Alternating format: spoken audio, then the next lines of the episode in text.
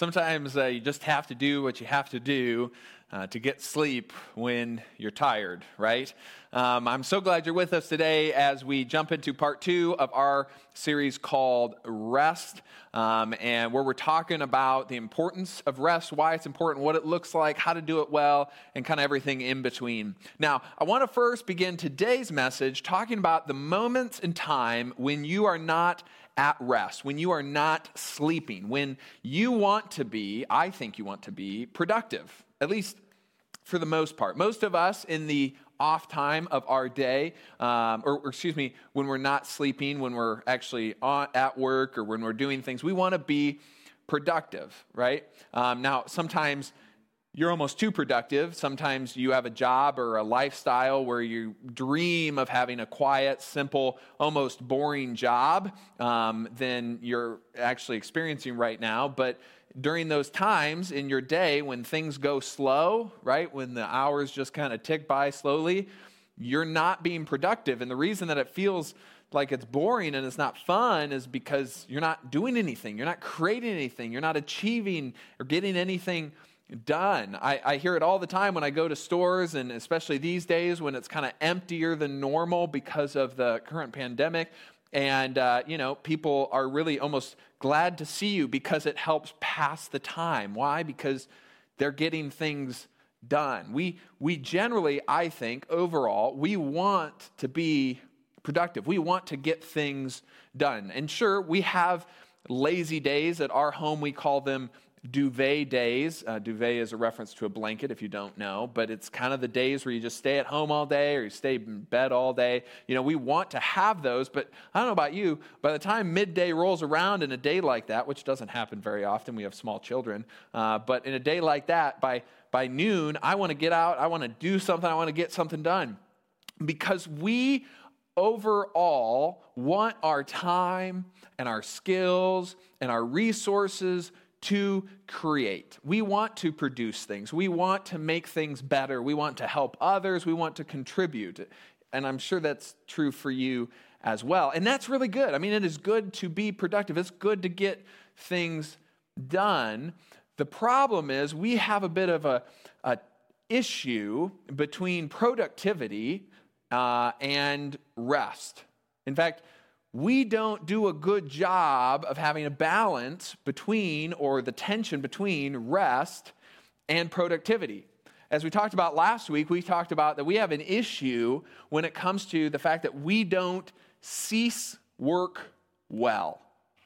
We don't cease work well. And, and this may be a weird word for you to, to um, see. You know, we don't talk about it often. Like, why in the world, Taylor, are you using the word cease? Well, we talked about last week this word cease actually comes from the Hebrew word Shabbat, or we in English translate it generally as Sabbath. It means to cease. We, cease. We don't stop working well. We tend to bring work home with us. We tend to think about it. We tend to stew on problems that are happening at work. Um, we stay up late sometimes. We can't get to bed because of what's happening in our jobs or in our work. Maybe our work is not necessarily a job. Maybe it's staying at home with the kids or uh, taking care of family or something a bit more abstract. Um, and, and we always are thinking about it. We're always kind of consumed by it sometimes. Or some of us have this temptation to, you know, just take one more call or answer one more email or answer one more text message. We just kind of do one more thing after one more thing instead of stopping and being done with work. We don't cease work well. We talked about that last week. We also talked about the problem we don't stop work well.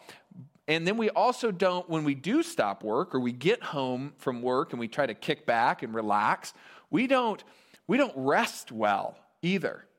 We don't stop it, and, we, and then when we do actually kind of stop work, we don't rest well. We often put ourselves in front of a television screen or uh, listen to something on, on our, our phones, or we watch something on our phones, or we're skimming social media constantly, or shopping online, or listening to podcasts, or even reading. We're doing things that involve our brain in intense, focused, constant activity we have a major problem on our hands, in my opinion, because we can do, or we tend to not do either of these two things well. We tend not to stop work And we also, on the other hand, tend not to rest well either. We're always being engaged, we're always being bombarded with information and content and, and video, and, and we can't turn it off.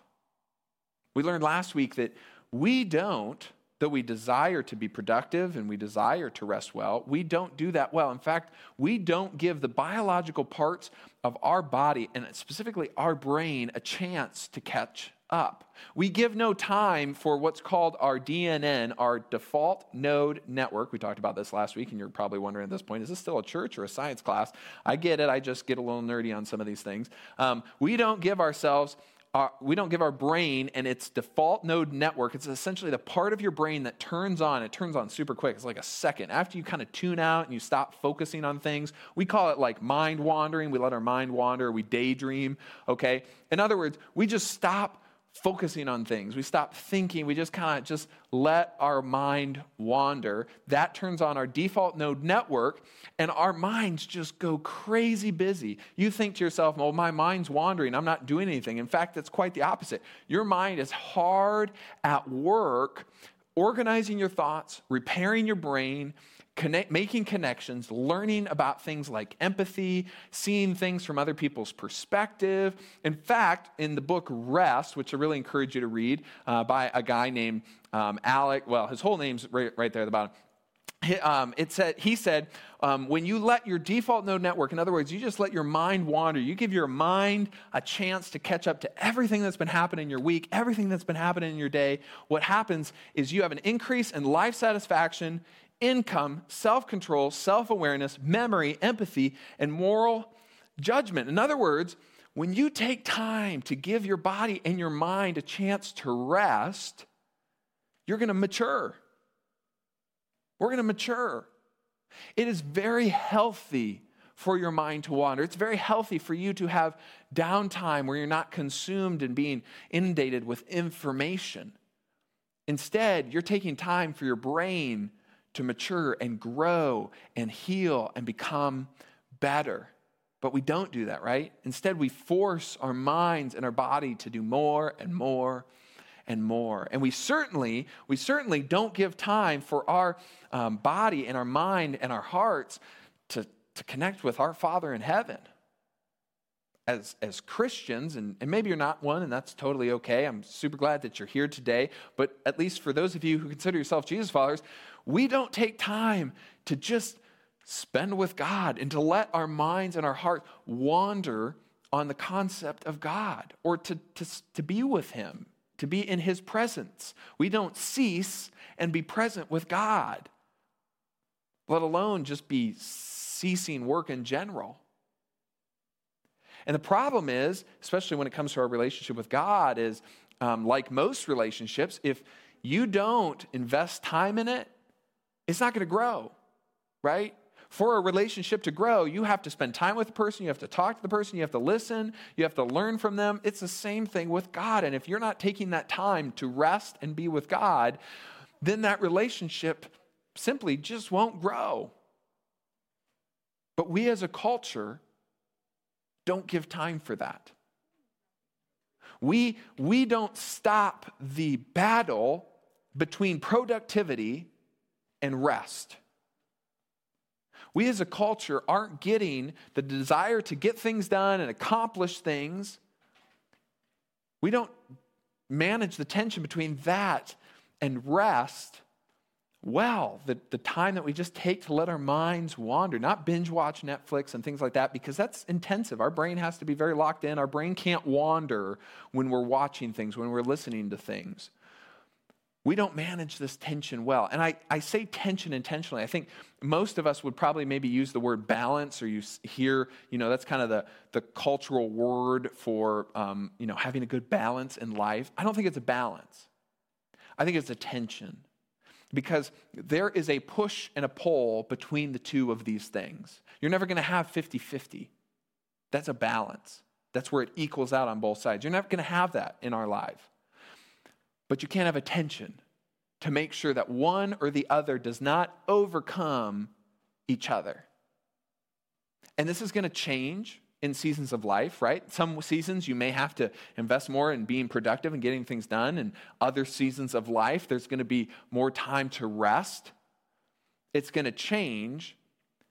And as you go through those changes, you have to maintain the tension between the two of those. Because there's nothing wrong with either of these, right? I mean, there's nothing wrong with productivity. Productivity is good, and rest is equally as good. We just have to manage the tension better. And that's what I hope to help you with for the remainder of the series and the rest of today is managing between the goodness that brings comes out of productivity and working and getting things done and also resting. Because in Christianity, especially, we were created, we believe that we were created for both of these. Last week we looked at this verse, chapter 2, verse 15 of, of Genesis, said, The Lord took the man and put him in the Garden of Eden to work it and keep it. And last week we learned that this word put actually in Hebrew, because we read a translation of ancient Hebrew in the Old Testament and ancient Greek in the New Testament. The, the Hebrew word right here, um, I, I, know it's not maybe the easiest to read, but is nun vahet. And you actually read it this way, not this way. So I'm sure you knew that, but you read this way to this way. Nun vahet. Um, in other words, uh, God took man, and this is not necessarily man as an Adam, this is mankind. The word is interchangeable. He essentially took mankind and he placed him in the garden. He essentially rested him in the garden. That's what this word means to rest them. In other words, it's as if you're taking a child and you're putting them in their room, in their, in their bed maybe, to care for them to let them know that they're in this space and this space is theirs and you're there with them, right? You're all in the same house, so they're in a place of safety. You're present with them, but they also have responsibilities for that room, right? They have a responsibility to keep it and work on it. In other words, to clean it, to take care of it, but also to rest in it, to be restored in it, to be safe with their parents. That's how God envisioned mankind to exist with him. That's the whole Garden of Eden concept is that we were placed with God in this perfect safe space from the beginning. And in this space, we had responsibilities to work and keep things, but we also were there ultimately to rest with God. But in American culture today, and a lot of honestly world countries and, and their cultures, um, that we don't manage that tension well, right? In American culture, we, we brag about how much we work, not about how much we rest. We brag about how early we get up and the work problems that we're trying to solve and how we pushed ourselves to the limit and how we kept going and we didn't stop. And then we tell our kids to do the same thing. You know, you got and, and don't get me wrong, it's great to have a good work ethic, but we also we, we push that more than anything else. We don't teach our kids to rest well. We maybe teach them how to binge watch things on television or on tablets, but we don't teach them to rest well either. We glorify work, we glorify productivity, we glorify unhealthy means of resting than we do modeling that which is good, that which we were intended to experience, that which God created us to experience. Rest with Him as well as work and keeping the creation that He created for us. There's always a catch with these dilemmas, and I think the biggest one, the biggest falsehood that we fall into when it comes to productivity and work, unfortunately, is that we think the more we work, the more we get done.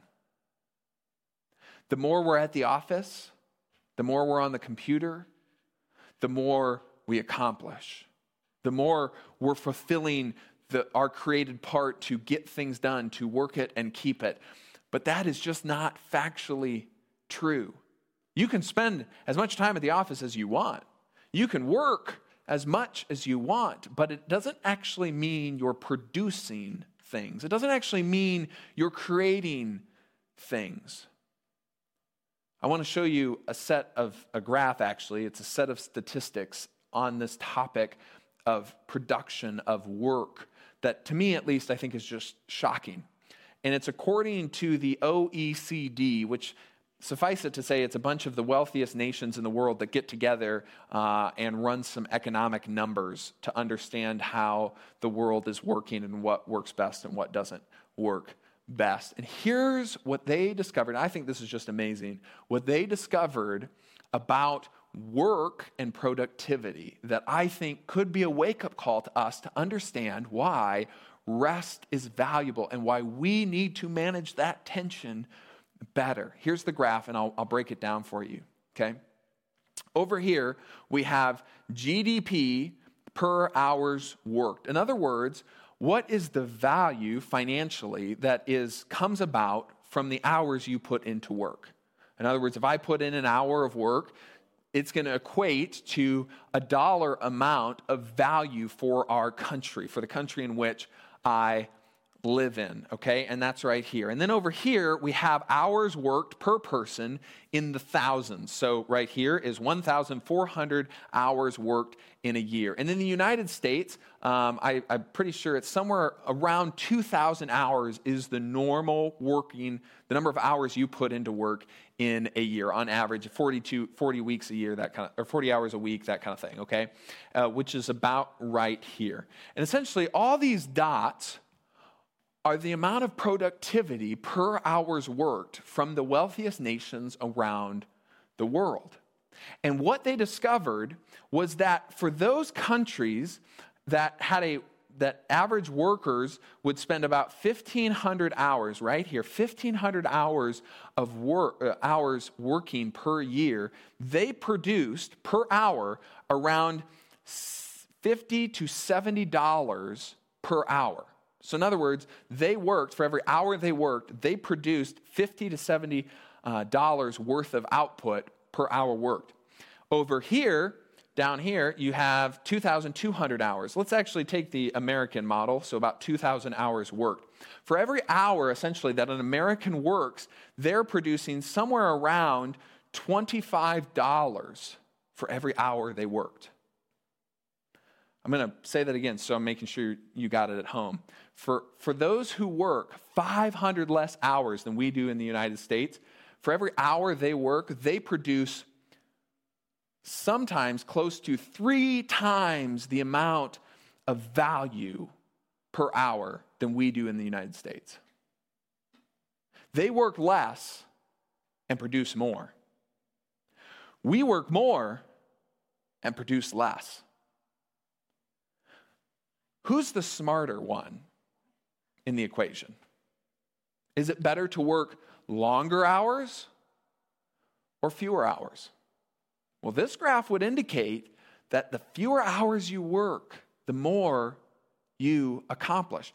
And the trend line, this I think is important, the trend line keeps going down. So, in other words, if you say, I'm to keep working harder, I'm to work 2,400 hours in a year, you actually produce somewhere close to $10 an hour compared to the people who work 800 hours less in a year. They produce 60 some uh, dollars per hour. They produce six times more than you do because you don't work that well when you're tired, do you? You get spaced off. You go watching that video. You go reading this book. You take a really long break at the water cooler. You know, you don't actually increase productivity the longer you work. If you work 12 hour days, 10 hour days over and over and over and over and over again, by day seven, by day 10, you're exhausted, are you not? You're missing things. You're falling asleep. You're dazing off not in a good way and in a healthy way because you're simply just exhausted. Therefore, you are producing less versus someone who works less. They're working maybe six hours a day. They come to work fully refreshed and they work that six hours a day nonstop. They produce more in that short amount of time because they come in rested than everybody else. Translate a different way. You can work 40 hours a week for 52 weeks. That means there's no Christmas break, no 4th of July. You're working 52 weeks at 40 hours a week. You're averaging $50 less per hour in productivity if you work that kind of a schedule. That's what the richest nations in the world concluded. And you can go read this on uh, economist.com. Isn't that mind blowing? Science scientists actually did some research on scientists because science is a very competitive field. They're always trying to one up each other and find the next best discovery and that kind of thing. And they graphed the hours worked compared to scholarly articles and books and all that kind of things produced. Okay? So the hours that each scientist worked compared to the number of articles and journals and publications they made and discoveries they made. Okay, so and they charted this. And what they realized is that it was an M-shaped curve, okay? It was a big M and then a little m. What they realized is for the scientists that worked, um, the scientists that worked 35 hours were half as productive as the scientists that worked 20 hours a week. The 50 hour, if you worked 50 hours a week, you are as productive, get this, as the five hours a week worked people. In other words, for creative work, for engaging brain kind of tasks, you are more productive the less you work than the more you work. Here's the quote out of the book Rest. It said productivity peaked for these scientists at 10 to 20 hours per week, peaking again at 50 hours. So 10 to 20 hours, 50 hours. Um, and became as productive as the colleagues that spent five hours in the lab. 50 hours equated to five hours. The, prime, the, the most productive amount of time per hour worked was 10 to 20 hours a week. This is shocking, maybe, for most of us, but this is also historical.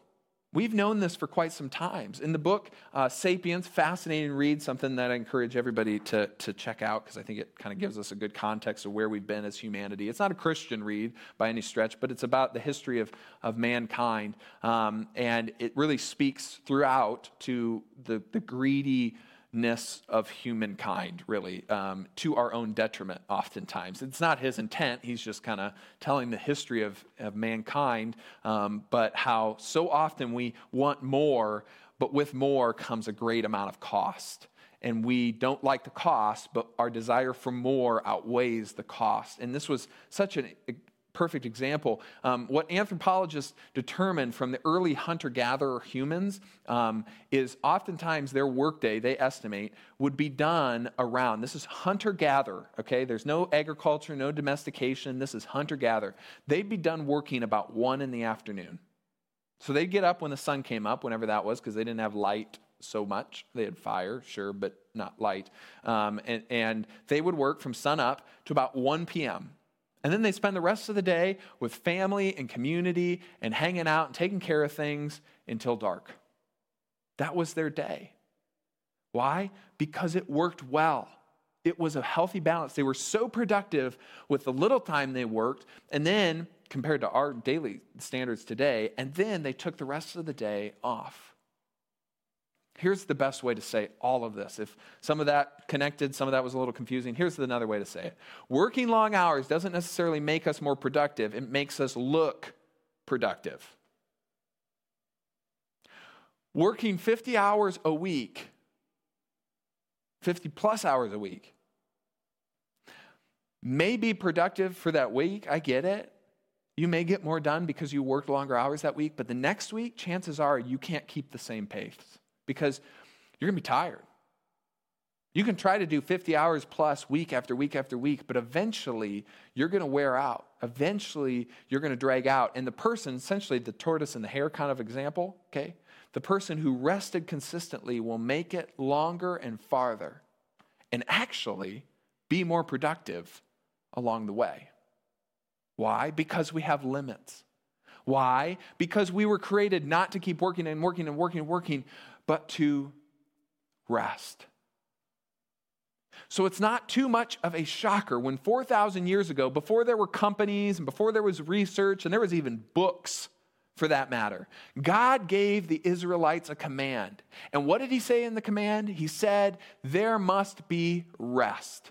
And he started with rest in Exodus. Uh, so these are the commandments, okay? Um, he started uh, 4,000 years ago, he started with the land, okay? This is crazy.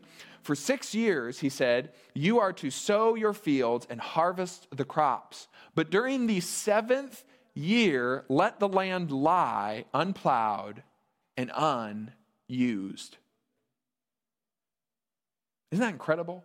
He said, Israelites, 4,000 years ago, modern day land of Israel, that's where they were. He said, God's people, my people, here's what I want you to do let your land rest let it rest. And how did the seventh come about? Well, because on the seventh day, God rested and he commanded his people to let every seven years the land rest. Well, what do you do then, Lord, with the food and the stuff that's in the field? He said, The poor among you, your people, may get food from it, and the wild animals may eat what is left, and do the same with your vineyards and your olive groves. In other words, if you need food, you can go out, you can get food from it, but don't work the land. Just let it rest. If poor people need food, have them come out and get some food. But let it rest. Let it rest. In the book of Deuteronomy, chapter 15, um, I don't have the verses today just for simplicity's sake, but you can read about it. In the seventh year, debts would be canceled. Every seven years, if you had a debt to someone, it would be canceled. What was the intention there? It was intended so that Israelites would be open handed and generous to others, but also that every seven years, financially, there would be a year of rest and restoration. That you're not going to spend your entire life in debt, unable to get out but that the nation essentially financially would experience a giant moment of restoration, that it would all be made new. The playing field would be leveled. Also, every seven years, if you had an indentured servant or you were an indentured servant, you would get set free. You didn't have to, it was your choice. You could stay as a servant to a family if you chose to, but you had the option to go free. Why? Because the, the, the relationships uh, between people would essentially be restored, reset on the seventh year. God built this pattern into his people, the Israelites, from the beginning of restoration. He goes on and he specifically says to each individual Israelite, he said, Six days, do your work, but catch this, on the seventh day, what are you supposed to do? Do not work, stop working, cease Shabbat, stop working, so that your ox and your donkey may rest, so that the slave born in your household and the foreigner living among you may be refreshed. You need rest. Your animals need rest. Your slave needs rest. The foreigners living among you, essentially the less privileged people around you, need rest. Why all of this rest? Because even by today's standard, this is extreme. It's extreme to forgive debts, it's extreme to let a field just rest for an entire year or to take a full day of no work. That's by today's standards fairly extreme. Why did God say this? Because He said, You need to be refreshed. Because if you do this, if you rest, you will be more productive in the end. You're trying to be more productive by working harder, but that actually does not work out in the long term. You want to work harder, you want to get more things done, then be refreshed. Be refreshed. Not just you, but your culture, your community, your society. Also, incrementally, every so often, seven years in fact, you need to refresh. The Hebrew word here is nipash. It literally means to rest, to be refreshed, to take a breath, and be refreshed from a weary state. The nation, get that, the nation, the entire people group, every week ceases to rest. They cease work to rest. And then every seven years, there is a massive refresh that restores people's lives their financial life, their relational life, their economic life. They refresh. Why? Last week we said that rest is best. This week we're going to say that rest is best because rest restores. rest restores. And you and I, we need to be restored. We need to go into our week restored because we're going to be more productive. We're going to get things done as we want to do. You and I, we want to be more productive. So then let's do the things that help us get there. Let's build into our culture, into the rhythms of our lives, rest, because that's how we were created to exist. Rest restores. Next week, we're going to talk about it from a Christian perspective. This is maybe more of a Jewish perspective, but it definitely applies to us as well. Not in like we have to sense, but in a hey, this is a good rule of thumb. This is how we were created. We should pay attention to this. We're going to talk about how we this looks in a New Testament and a Jesus kind of perspective. Because God said in the garden, in a perfect world, in the beginning, that man would rest and be restored with him. The perfect world then was compromised, but there are still some things we should take away from it that we should do continuously, regularly, because we need it, because we were made for it. And yes, we were also made to be productive. We were made to, to get things done, but not to the detriment of rest. There's a tension there. There's a tension there. And a big step when it comes to rest is acknowledging that there is a constant push and pull between the two of these concepts. But that we need to walk away today understanding the value of both because that's how it was set up from the beginning.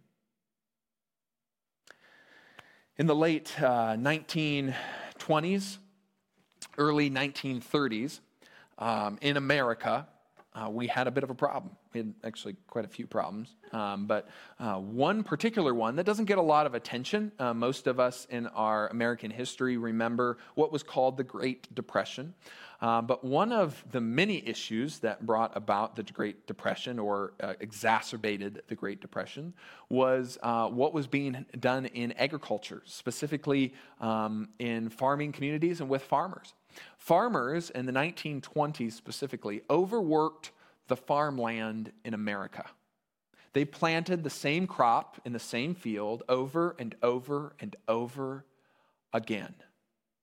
Mind you, this is thousands of years after God declared that there should be a time of rest even for land. Okay? Thousand years later, you'd think we'd learn our lesson, but evidently not. Um, and so the American farmer would do this over and over again. The land could not sustain it. There were not enough nutrients in the soil to sustain this continuous, regular growth. That plus abnormally high temperatures, then, in, so that happened in the 1920s, plus abnormally high temperatures in the 1930s meant that in a lot of cases, half of entire states' crops were lost. You take a state in the United States and the crops, gone, half of them, just over half of them, in fact, just gone. And that meant a lot of dead crops, and that meant a lot of exposed soil dry, barren, exposed soil, which then, paired with high winds, caused what was called the Dust Bowl the Dust Bowl. And here's a picture of the Dust Bowl. Specifically, I believe uh, uh, what was called, I think, Black Sunday. It was ironically a Sunday. And high winds paired with poor farming uh, practices throughout America meant massive dust storms. I mean, look at this dust cloud compared to these little homes. And this was middle America. This was what we call the agricultural middle of America. This was Oklahoma, Arkansas, Missouri. Okay? This is where we should be producing, not experiencing giant, massive dust storms. But can I be honest? This is how some of our lives feel. This is how some of you feel day in and day out. It's just overwhelming, just kind of behind, just kind of empty, kind of dried up, kind of brain not working well. Check out this picture. I think this is a better way. This is your house. This is some of the outcomes of the dust storm is just layers. Could you imagine in Iowa getting home one day and your home was this is not snow by the way. I just want to be clear because we may be thinking snow. This is dirt and sand. And this was your home. Covered. Enveloped. I think some of us are living life like this. My friends, you can't breathe in a dust storm. You can't see where you're going in a dust storm. Really just is simply a mess. And it messes up everything. You try to keep it out of parts of your life, but those little grains of sand, you know, they get in everything.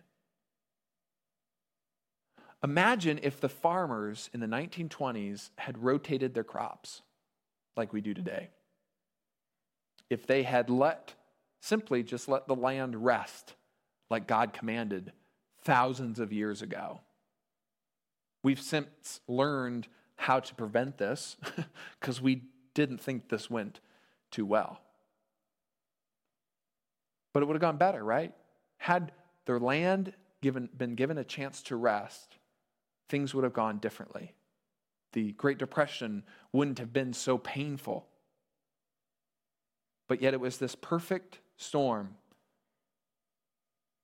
of banking issues and financial issues paired with the fact that we didn't know how to rest. Imagine if things would have been better had people gotten the concept of rest.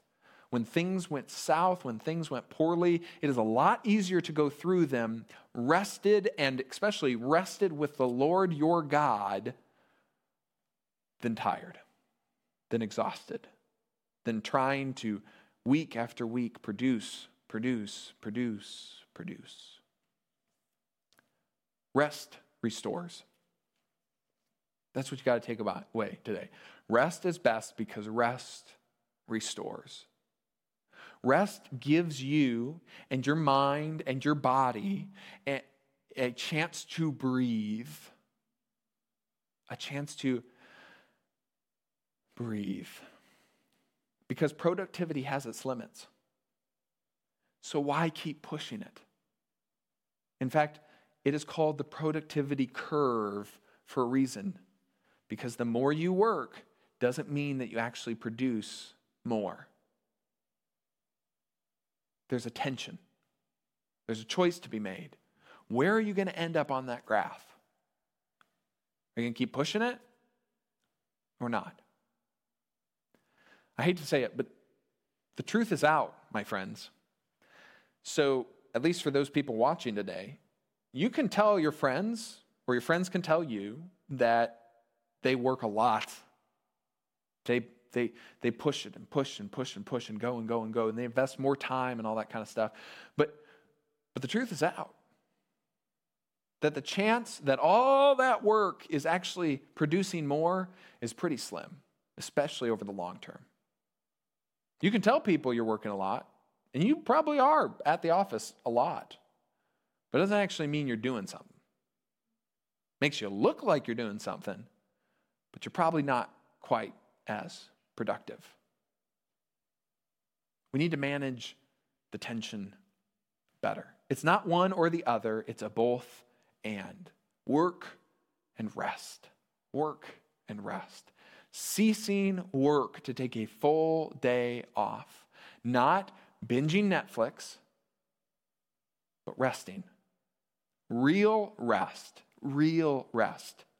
Not keeping my brain busy and having it inundated by information. I know it's nice to sit down with a good book and stuff like that, but it doesn't give your, chance, your brain a chance for your default mode network to turn on and actually do the thing that it's meant to do. Remember from last week, your brain in a resting state is just almost nearly as productive as it is when it's doing intense arithmetic, math.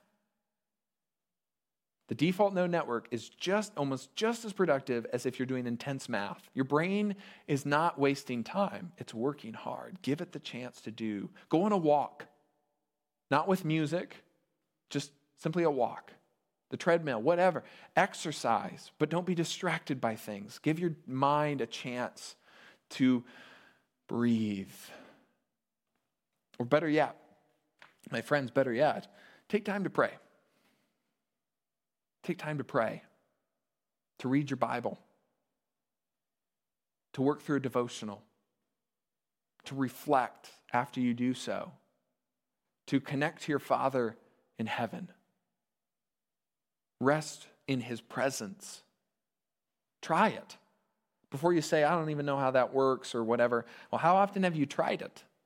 And I'm not just saying once or twice every year. I'm talking like regular routine, every week, more every day uh, in the week, in the morning. Rest in His presence. Cease for a day of work and rest. Rest in His presence. And if you have influence into other people's lives, you really need to pay attention because other people are watching you. Consider how your expectations are impacting the people around you your family, your friends, your kids. Are your expectations giving your the people around you a chance to rest. If you're a boss and you have influence over someone, you have authority into other people's lives, are you giving them the space to rest? And I know you may say, well, yeah, but they just squander it and whatever, whatever. I get it. But are you modeling it for them? Are you teaching them? Are you helping them to rest, rest well? Are your kids being raised in a way that helps them to understand both the value of productivity and the fact that God created them to work and to keep the world as well as rest in it? Rest restores. Work smarter, not harder, I think the saying goes. Maybe you need to just be asking yourself Am I honoring God with my time off? Do I have time off? If I don't have time off, I'm not able to honor God well, am I? Am I honoring God with the time that I have, both in my work and my rest? A couple of questions for you to keep the discussion going after we close out today's service. Question one How do you feel you manage te- the tension between real rest, not, not Hulu rest, not Amazon Prime rest, but real rest, and work? How do you feel like you do with that? Talk to somebody about it. See if they have an opinion in it. And number two, how did your understanding of rest change today? How did your understanding of rest change today. So call somebody up, have a conversation with somebody, discuss these questions. It's well worth your time. Then don't miss next week because next week we're going to talk about how Jesus fits in this whole thing and how religion, in fact, can get in the way of rest instead of helping it. All right. So until then, let's bow our heads and we'll pray together. Heavenly Father, Lord, I thank you that um, you created us in your image. And from the beginning, you said that we were created to rest with you as well as work and be productive. Help us not to get those concepts blurred, but to hold them together and manage that tension well. To realize there will be some weeks where productivity is a little higher, where we have to work a little longer, but that rest is no less valuable. And without that rest, we actually are doing harm to our work. And help us, for those of us who have influence and authority into other people's lives, help us to model this well. Model it in a God honoring way. Help us to teach others this well. And Lord, finally, whether we're new to church or new to faith, maybe we're tuning in for the first time this morning, that we would rest with you, that we would remember what that's like for some of us, that we would recommit to resting with you, but that every day we would build a routine, a habit, a rhythm of life where we're resting with you, where we're letting our mind wander in your presence to hear you, to trust you, to be restored by you, to understand what that's like if that's a new concept for us, because that is powerful and that is how rest is intended to be done. Lord, we pray this all in your name. Amen. All right, here's Devin.